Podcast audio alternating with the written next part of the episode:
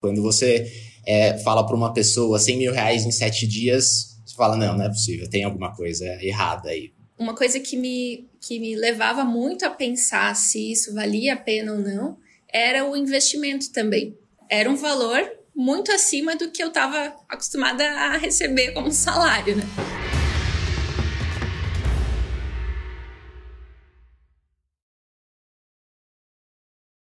Opa, aqui é o Eric, bem-vindo ao podcast Faixa Marrom, um podcast onde eu entrevisto alunos e alunos da Fórmula de Lançamento que fizeram famigerado 6 em 7, isso é, 100 mil reais em 7 dias. Hoje eu tô aqui com o Léo e com a Raquel. Léo Vieira e Raquel Schmitz. Acertei Smith. a pronúncia? É. Como é que eu pronuncio? É alemão. Smith. Smith, olha que legal. Interessante. E você é descendente mesmo ou é só o sobrenome? Descendente mesmo. Meu bisavô você... veio da Alemanha. Uhum. Seu bisavô veio de lá e você fala, já teve lá, manteve a descendência? Já estive lá, já ah. estive lá, mas não, não aprendi a falar o idioma. É uma coisa que eu gostaria de fazer. Total. Eu morei lá um tempo. Morei lá um tempo. De 2000, 99 a 2004, mais ou menos. E é. de lá de onde que ele é? Ele é da de Colônia. Ah, uma, uma cidadezinha. Colônia é um pessoal gente fina. Tipo um. Não sei, quem que são os gente fina do Brasil aí? Que é o povinho que é mais conhecido por ser gente fina. Você tem uma noção? Olha, eu sou suspeita, mas eu vou dizer que são os gaúchos, né? Que eu sou gaúcha. Ah, total. Bom, Colônia é o pessoal legal da Alemanha. O pessoal mais descontraído, mais gente fina, mais descontraído. Mas enfim, vamos falar disso não. Léo, Raquel, quem, quem de vocês me conheceu primeiro? Eu conheci primeiro. Ah, eu conheci como é que foi, Léo? Em 2016, 2017, eu estava buscando uh, alternativas de fonte de renda, de monetização na internet e deparei com seus vídeos, gostei bastante do conteúdo, mas só fui entrar no Fórmula no ano passado. Então, fiquei bastante tempo namorando o conteúdo, mas nunca tinha tomado a atitude de, de entrar pro Fórmula. Super legal e super normal, nem todo mundo entra de uma vez. E se você pudesse desconstruir, eu acho que ia ser interessante da gente entender. Olhando para trás é tudo mais fácil, né? Mas o que que passava na sua, qual que era, o que, que passava na sua cabeça que te naquela época te fazia namorar o conteúdo, mas ainda não tomar a decisão assim de, de entrar para a forma? O que, que, que, que eram as objeções que pairavam no ar? Que são parecia muito distante da minha realidade, né? Quando você é, fala para uma pessoa 100 mil reais em sete dias, você fala, não, não é possível, tem alguma coisa errada aí. Tem, tem alguma coisa tem, que eu não tô vendo? Tem alguma coisa que eu não tô vendo, exatamente. Então, me parece, é, é o que você sempre fala, né? Parece bom demais para ser verdade. E, e para alguém que ganha 4, 5 mil reais por mês, que era a minha situação na época, você falar 100 mil reais em 7 dias, fala, não, não é possível. Gosto muito do conteúdo, tudo que ele fala faz muito sentido para mim, mas é muito distante então, parecia que tinha alguma coisa que me falava assim, cara, você vai cair mesmo nisso? Você vai, você, vai, você acredita nisso? Você acredita que dá certo? E eu, e eu, a, a, eu era bombardeado de anúncios, né, para participar dos lançamentos, etc. E eu me ficava distante, parecia que era assim, uma coisa que, ah, não, não quero isso aqui porque tem alguma coisa aqui que eu não tô vendo. É, não vou cair nessa. A, a, a, situação era essa, tipo, não vou cair nessa, não, não, não vou engraçado, é uma espécie de proteção. Eu não sei porquê, mas alguma coisa me diz que isso pode dar errado. É um, o desconhecido. Exato. Mas eventualmente é interessante que, mesmo tendo isso aí, uma hora você deu. Eu chamo do benefício da dúvida. É, em, inglês, em inglês tem uma expressão que a gente não usa, não sei se usa em português, mas dar o benefício da dúvida.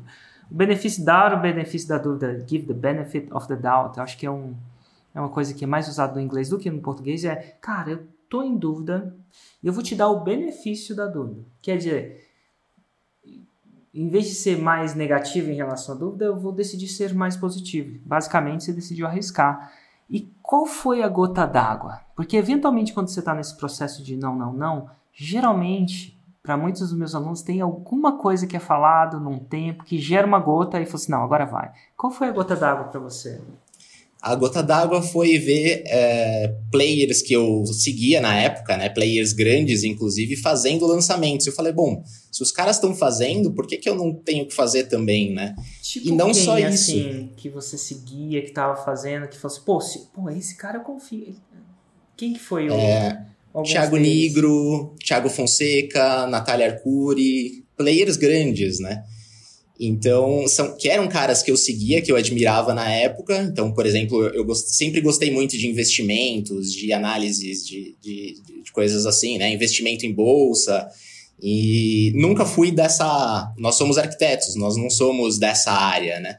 É, e eu seguia esses grandes players, e quando eu vi eles fazendo, eu falei: bom, se os caras que falam de ganhar dinheiro na internet, né? É, estão falando de, de, de lança, estão fazendo lançamentos para vender os produtos deles também, faz sentido para mim isso aí também. Então, quando eu vi esses grandes players fazendo, eu me senti um pouco mais confortável de fazer também.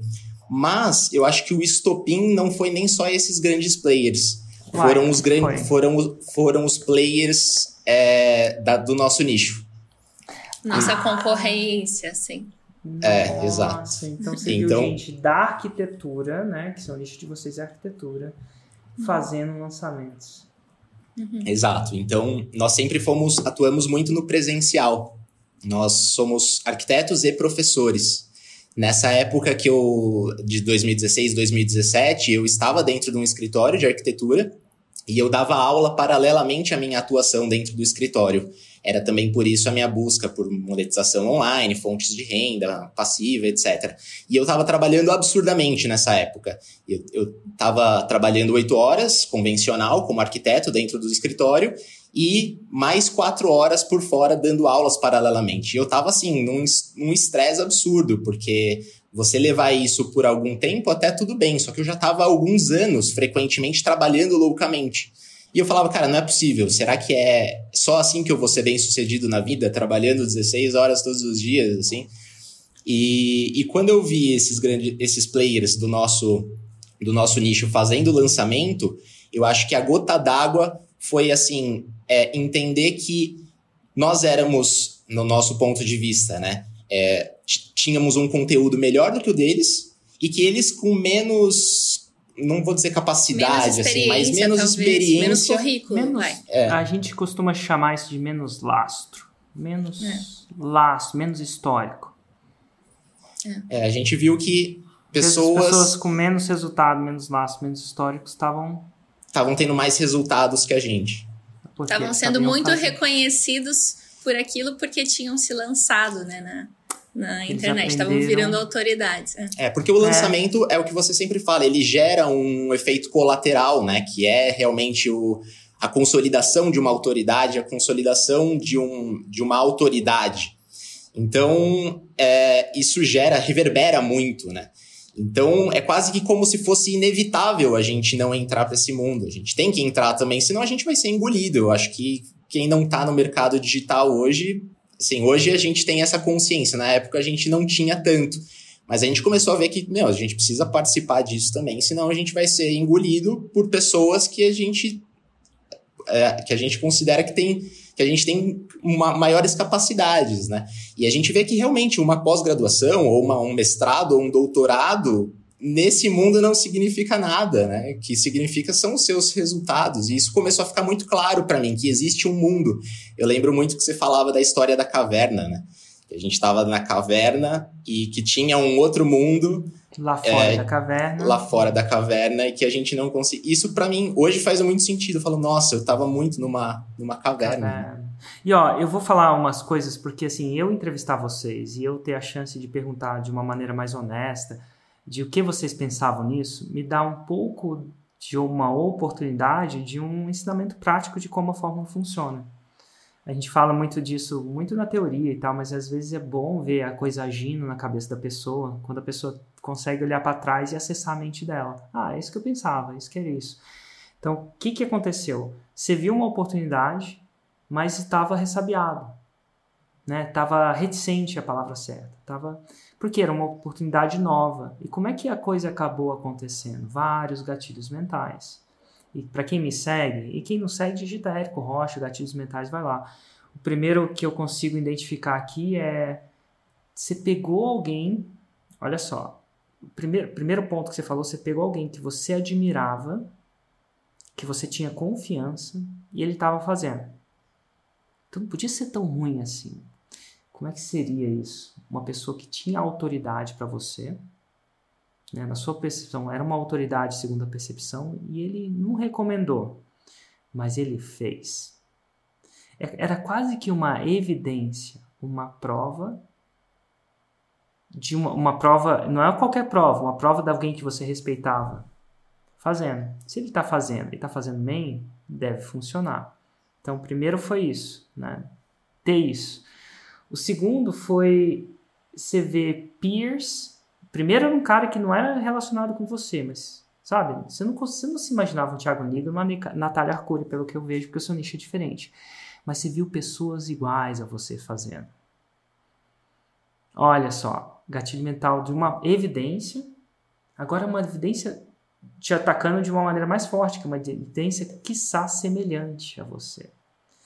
Quiçá perto de você. É o clássico, se ele está fazendo, e ele talvez não sei, porque você vê um grande player fazendo, você ainda pode fazer, ah, mas é o, é o fulano, é o ciclano. Mas o outro não, o outro é, mas se ele está fazendo, por que não eu? Então, uma semelhança mais forte. Então, ataca isso, isso. Eu posso te explicar isso 20 vezes e vai funcionar 20 vezes. Se você realmente sacar que as, as evidências mostradas são íntegras, né? São reais, não são manipuladas. Opa, não é, não é uma aula de evidência que vai tirar isso da sua cabeça. E a terceira coisa é o clássico FOMO. Né? Então, em inglês é, as pessoas chamam de FOMO. É, FOMO, F-O-M-O, é o Fear of Missing Out. O medo de perder. É engraçado, medo de estar perdendo. Isso aí é básico. O ser humano tem muito medo de. Ele não, ele não quer nem ganhar.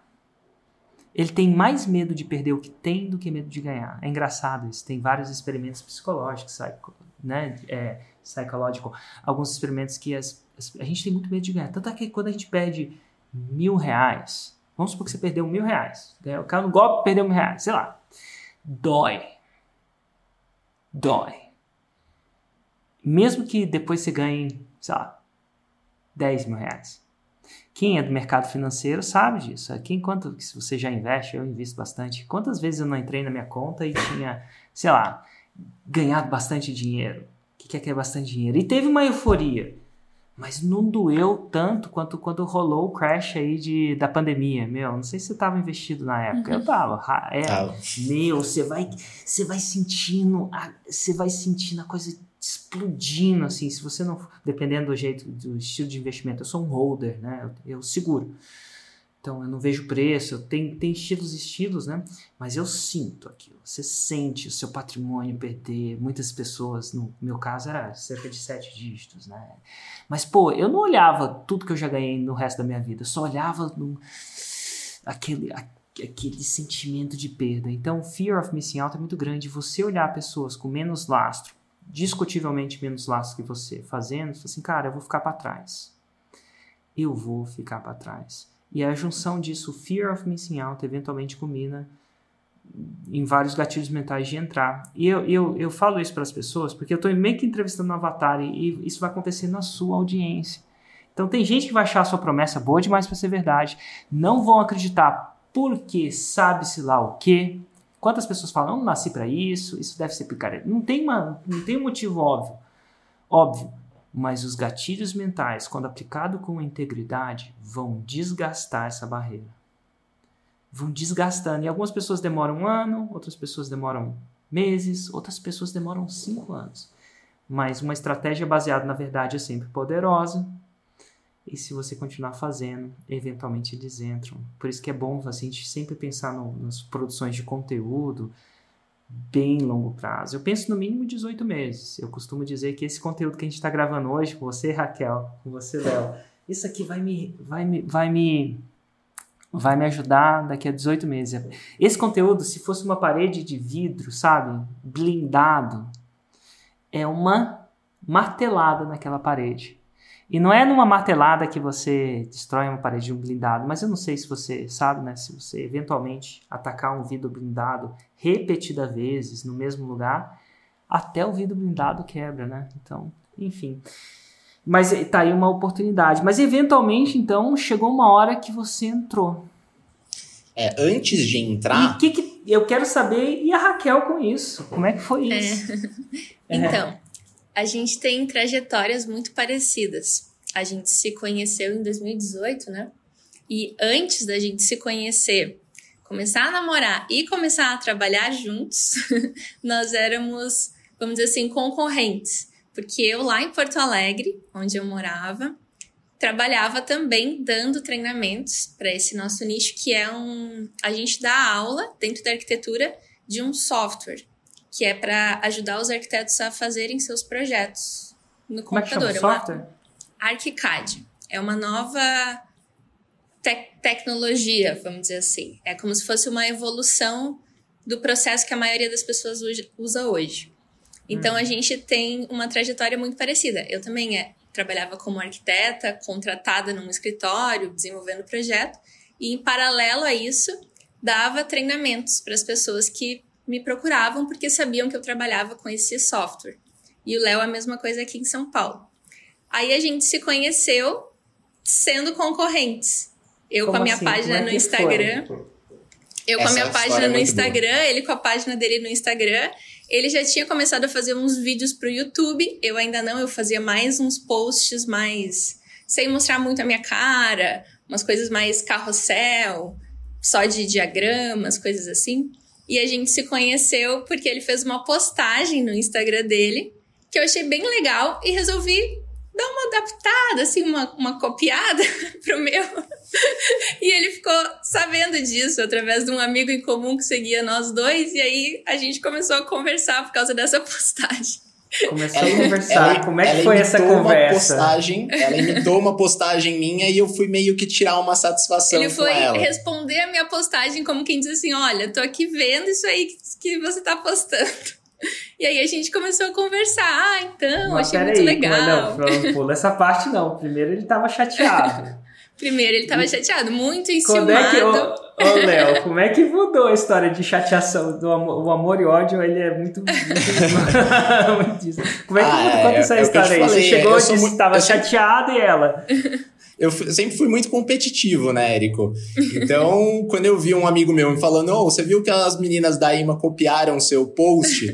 eu falei, ah, vou lá dar uma, dar uma tirada de satisfação, né? Eu falei, ah, e aí? Eu, é, era, era assim, manda a imagem. Manda uma foto do seu ArchiCAD aberto pra gente repostar no Stories, gerar um, um engajamento, assim, cada pessoa trabalhando, mandando foto do seu projeto.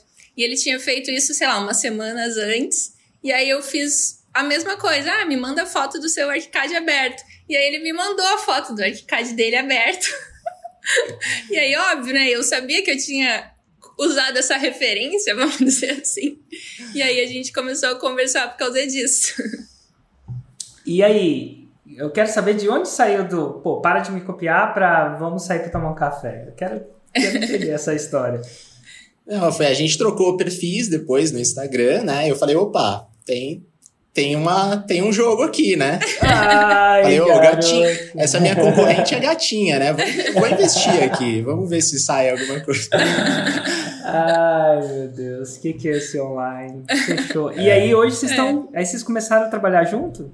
Ou namorar? É, aí, como é que foi? Como a gente tinha muito assunto em comum profissionalmente, a gente começou a. Primeiro, meio que namorar. Aí começamos também a compartilhar algumas situações. Ah, fui chamado ah. para fazer esse trabalho aqui. Quer fazer comigo? Então a gente hum. começou a fazer algumas parcerias, Legal, vamos dizer assim, de, de trabalhar junto. Até que a gente começou a trabalhar sempre junto. E aí a gente entendeu que não faria mais sentido a gente seguir com as nossas marcas, né, as, nossas, as nossas escolas separadas, e sim ter uma só e concentrar todos esses esforços em uma só. Legal. E, a, e aí você entrou em contato comigo, ele te me mostrou como é que foi a Então, na verdade foi assim, eu falei para ela que a gente que eu já te seguia, que tinha um fórmula de lançamento, que eu tinha uma vontade de participar, mas tinha receio, mas que custava caro.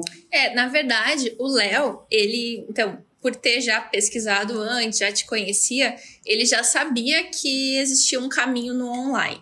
Então ele começou a gravar um curso online, produziu o curso online dele, que depois passou a ser nosso, né? Mas quando a gente se conheceu, ele estava bem nessa fase de gravar o curso online. E aí a gente ficou, aí eu também te conheci através dele, né? Ele explicava que que existia um nicho, que a gente tinha que começar a se mobilizar nesse sentido. E eu vinha muito de uma experiência de ter. É uma coisa cultural mesmo, mas de trabalhar muito presencialmente. Então eu estava assim, começando a viver um momento que, morando em São Paulo, morando em Porto Alegre, às vezes eu era chamada num escritório legal que eu admirava aqui de São Paulo, aí eu viajava a trabalho, achava aquilo máximo, sabe? Então eu era muito assim cativada por essa coisa do presencial. Mas como o Léo falou, você faz isso por um tempo e depois você cansa, porque a gente estava trabalhando demais, muito mesmo assim. Então, quando a gente terminou e, e, criou esse, esse produto online, esse curso online, a gente demorou um tempo ainda até entrar no Fórmula. A gente tinha o curso, mas ele ficava assim lá, fechado, esperando a gente saber como lançar ele, e, que a gente não assim, sabia muito bem. Ó, o Léo fala do, do, do, do que levou ele. Você. E você? Você é uma pessoa que já já estava comprada em relação à Fórmula ou você tinha suas reticências também? Eu sei que você fala que estava apaixonada, ainda, ainda apaixonada pelo presencial, mas como é que foi o processo de investir no Fórmula? Vocês investiram juntos? Isso é, você você estava mais ah, bora fazer, bora entrar nessa ou você tá mais reticente também? Não, eu estava bem reticente. O ah, Léo estava comprado, né? Pode perguntar. Total. E eu gosto de, de achar, porque para mim é uma espécie. É, um dia vocês vão ter essa chance de olhar e, e, e explorar isso. Porque agora que a gente já, já passou e deu certo, então vocês ficam muito. Meus alunos ficam muito mais relaxados em, em falar as reticências dele. Quando eu pergunto isso para alguém que ainda não deu certo ainda, a pessoa tem. É, ela vem com um filtro ainda do que vai no futuro. Então, assim, é menos, relax, é menos relaxante. Qual, de onde vinha, se você puder tentar olhar para você, de onde vinha a sua reticência? O que, que, que, que a vozinha falava assim para você? O que, que era, o que, que fazia você considerar mais pro negativo, vamos dizer assim, naquela época, mais, mais desconfiada, menos, menos comprada? O que, que é que, que a sua, sua mente falava para você? Eu acho que são algumas coisas. Uma é que eu, por ter essa experiência muito no presencial, eu não achava que ia funcionar da mesma forma essa transformação na vida das pessoas se a gente tivesse agora um produto online. Então eu eu tendia a achar que não ia ser tão bom fazer produzir um curso online, não ia não ia causar o mesmo efeito assim nos nossos alunos, vamos dizer assim. Tá, não ia ter e... a mesma transformação. Segura só um é. pouquinho, é. porque essa, essa uhum. parte é importante. Confesso que até eu tinha isso. Tanto é que meu primeiro fórmula foi presencial. Então, se você se sente assim, eu também me sentia.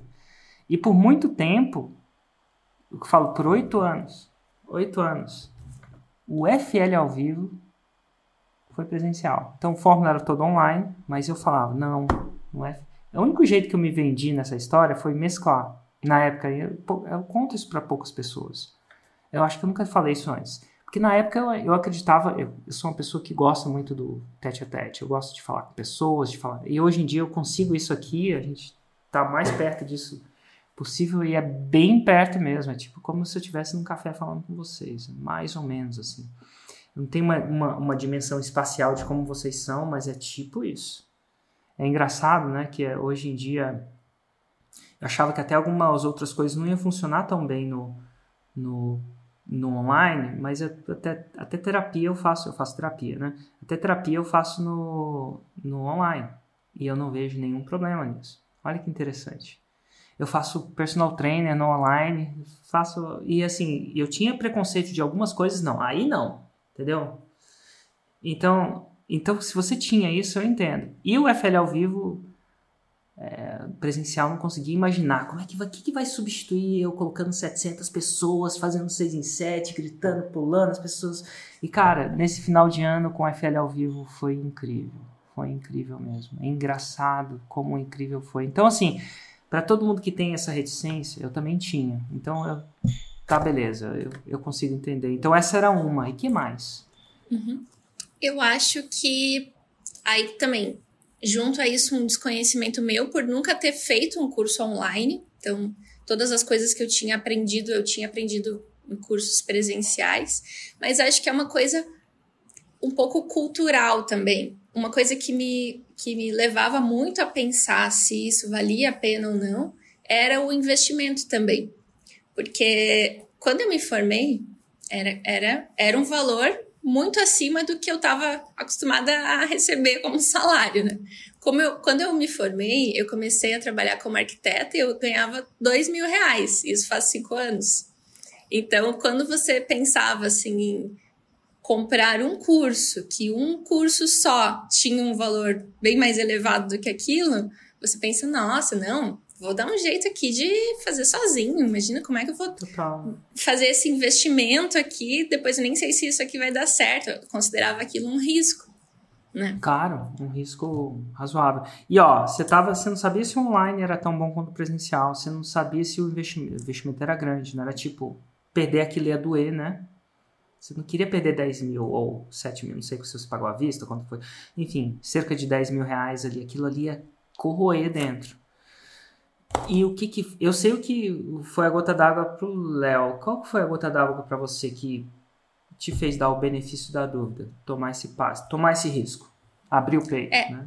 Na verdade, isso foi uma coisa bem engraçada, porque o Léo, então, comprado nessa história, a gente ficava sempre conversando. Ai, será que a gente vai? Será que não vai? Aí teve uma turma do Fórmula e a gente não se inscreveu, a gente perdeu. E o Léo, que já estava assim, muito querendo isso, ficou inconformado. Nossa, como é que a gente perdeu essa oportunidade? Meu Deus, agora só tem daqui a X meses. E aí ele estava muito naquela euforia. Aí quando abriu a outra turma, ele foi lá e se inscreveu sem me falar. Ah, já foi forte demais, né, Léo? Foi forte demais.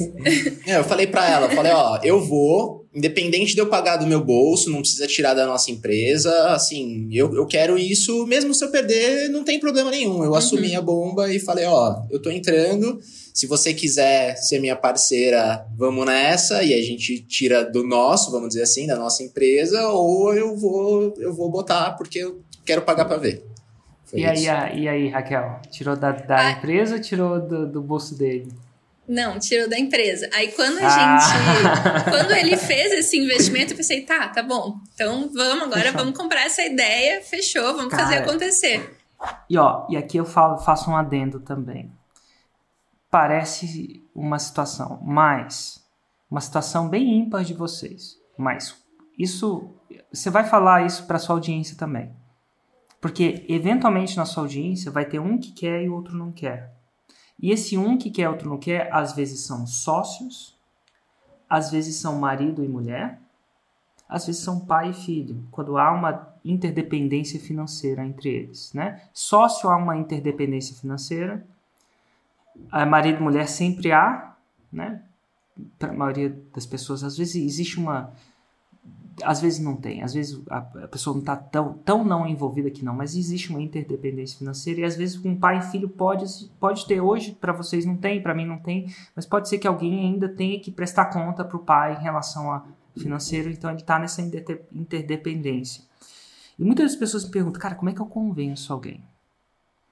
E ó, eu já vi de tudo. E quando eu pergunto às pessoas, e quando eu falo para vocês como é que o convencimento aconteceu, eu falo que 80 a 90% não tem nada de racional. Entender isso é interessante. Não tem nada de racional. Então, isso que você fez não tinha nada de racional.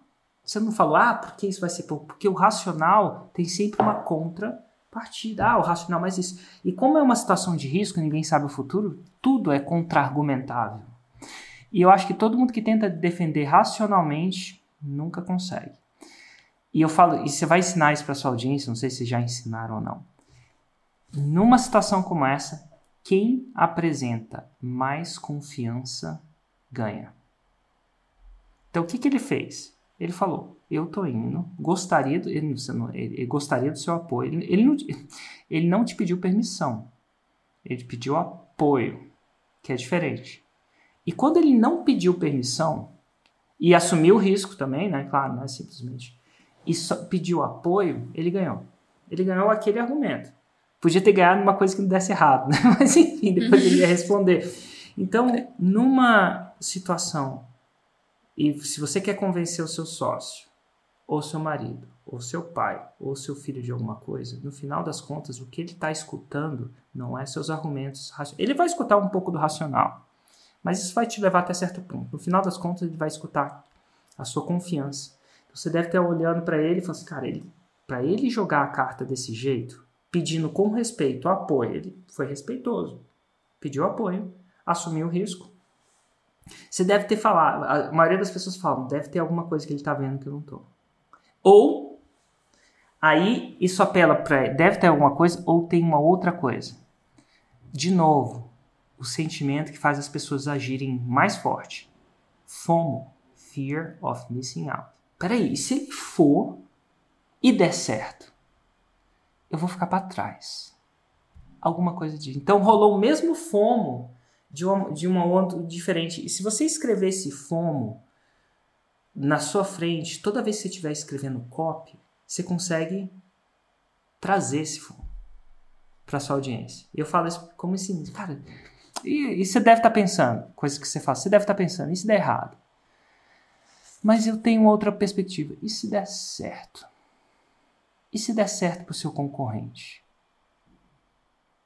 Será que você pode? Porque tem um custo em fazer, mas você, será que você pode investir o custo de não fazer?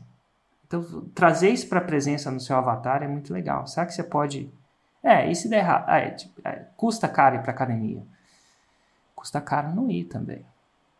Se você não for daqui a 15 anos? Mas o melhor de tudo é quando se coloca concorrência na jogada. E se ele fizer e der certo para ele, será que você vai conseguir concorrer com ele?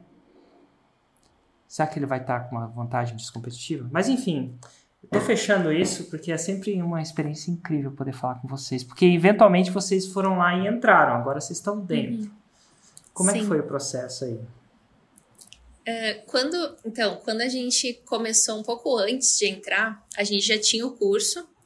E aí o curso ficava sempre fechado, porque a gente já sabia que existia essa coisa do lançamento, de conseguir fazer um lançamento. E aí era muito engraçada essa época, porque a gente consumia muito o seu conteúdo gratuito, achando que com aquele conteúdo a gente ia conseguir fazer. E de fato, tem muita coisa gratuita, mas é mais difícil você organizar o seu pensamento quando você vai consumindo assim, né, os conteúdos picados, vamos dizer, né? E aí a gente via um pouco como é que, como é que poderia fazer, e aí a gente fazia lançamentos orgânicos por stories. Ah, então, galera, dia tal a gente vai abrir o curso. Olha só, se preparem. E a gente tinha ali, sei lá, quantos seguidores? Uns 5, 6 mil, alguma coisa assim. Não, acho que uns 10 mil já, né?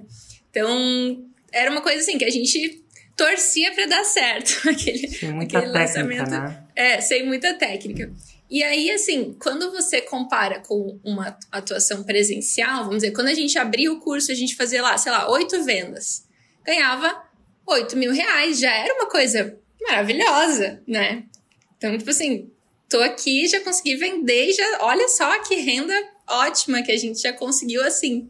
Então, depois que a gente entrou no Fórmula, é que a gente foi entender, assim, que a gente estava assim muito no rasinho do entendimento, apesar de nos considerarmos muito consumidores de conteúdo. A gente era, a gente era antenados, assim, de tentava pegar as dicas, assim, que você dava, que a gente via, mas só depois de ter entrado no Fórmula que a gente conseguiu organizar o que, que a gente precisava fazer realmente. A gente teve a síndrome do burro inteligente, de achar que não precisa, antes de entrar, é. né? Um pouquinho antes de entrar, antes de eu estar comprado, eu falei, não, isso aí eu acho que eu consigo fazer sozinho, né? E aí foi a pior coisa que a gente fez na vida, né? Porque a gente Poderia perdeu muito tempo. Antes. Poderia ter começado antes. Um arrependimento que a gente tem é de não ter entrado no Fórmula antes. Então, essa é. Essa a é... parada de você estar tá fazendo seus 8, 10 mil reais. Uhum. Parece que eu entendo o que o Érico tá fazendo. Ele tá fazendo três vídeos de abre carrinho, fecha carrinho. Exato. Avisa o dia que vai abrir, vai lá e abre, né? É, parece que tem um monte de coisa por trás que fazem a diferença em performance, né? Você vai juntando esse monte de parafuso atrás, faz a diferença. E depois que vocês estiveram no Fórmula, qual foi, como é que foi o lançamento de vocês? O primeiro lançamento foi, sim, custoso, porque a gente estava completamente fora da zona de conforto, e né? a gente teve que estudar muito, né? Então, trabalhar muito para melhorar o nosso conteúdo, trabalhar muito para consumir os vídeos e ao mesmo tempo organizar o lançamento. Então foi um, umas semanas assim que a gente tava morrendo, só faltava. Mas assim, a gente tava bem sem expectativa, porque você mesmo fala no Fórmula, ó, não vai esperando o seu 6 em 7 logo de cara, vai sentindo um pouquinho, não vai dando muita expectativa. Então, na verdade, qual que era a minha expectativa? Era só receber o dinheiro do Fórmula de volta, os mesmos dinheiros que eu apliquei, né? Era essa a minha primeira expectativa. Então, a gente fez alguns post-its de situações que poderiam acontecer no armário, assim, e a gente colocou, assim, 12 para não ficar triste. A gente viu, inclusive, numa, numa live do Mário Vergara, que ele colocou essas expectativas, esses cenários, porque a gente não tinha ideia se ia dar certo ou não. Uhum. Então, 12 pessoas, 12 vendas para não ficar triste, 23 estaria ok, 35 seria o bombou e 66 seria para fazer o 6 em 7. E no final a gente vendeu. Rola, rola um é. champanhe, alguma coisa do tipo, né? É. 66 seria, seria um champanhe, seria o 6 em 7. É, e a gente vendeu 110. Nossa! É, Aí dá-lhe então, champanhe, hein? Dá-lhe champanhe. Daria um faturamento nós investimos, Nós investimos 4 mil e voltou 203 mil. Ah... Parece que sim. se pagou, né? O Fórmula. Parece que deu um lucrozinho, né? Dá pra até comprar um carro, talvez. É. que louco, né? Que louco. Que jornada, meu Deus. E é incrível, né? É, é o risco, né? Um monte de risco e se correr o bicho pega, se ficar o bicho come. E mais interessante disso tudo é que, pô, agora a gente vive. Eu não sei como é que. Onde vocês estão? Vocês estão em Sampa ou em Porto Alegre? Agora a gente tá em São Paulo. Daí faz um ano e meio que eu me mudei pra Sim. cá. Total. E eu não sei se como é que tá em São Paulo. Aqui em Brasília é lockdown de novo. Aí também? Uhum. Também. A partir de segunda, só os serviços essenciais de novo. Total. Pô, e assim, a gente tá falando no período onde o presencial não seria uma opção mais, até onde eu sei. Pelo menos não agora, né? E, e mas aí vocês já estão, já sabem navegar nisso, né? Não é tipo vocês sobrevivem nisso. Eu não estou falando nem de sobrevivência, o que muitos empreendedores estão falando. Ah, como é que eu vou sobreviver? Como é que eu vou manter o status quo? É um, uma parada muito diferente. É um, vocês estão agora no mundo paralelo. Uhum. E tem um detalhe, Érico. Nós fechamos o carrinho em dois dias. Nesse primeiro lançamento, a gente ficou tão apavorado, porque era a nossa primeira vez fazendo uma turma mil. grande de pessoas entrando, entrando numa única vez. Então a gente ficou tão nervosos com a quantidade de pessoas e pensando que a gente não ia conseguir dar suporte, que a gente terminou as primeiras, as primeiras 48 horas e encerrou as vendas. Então a gente poderia, poderia ter, mais, ter feito então. mais. Mas a gente quis. Não, peraí, vamos entender melhor como é que isso aqui vai funcionar. Que massa!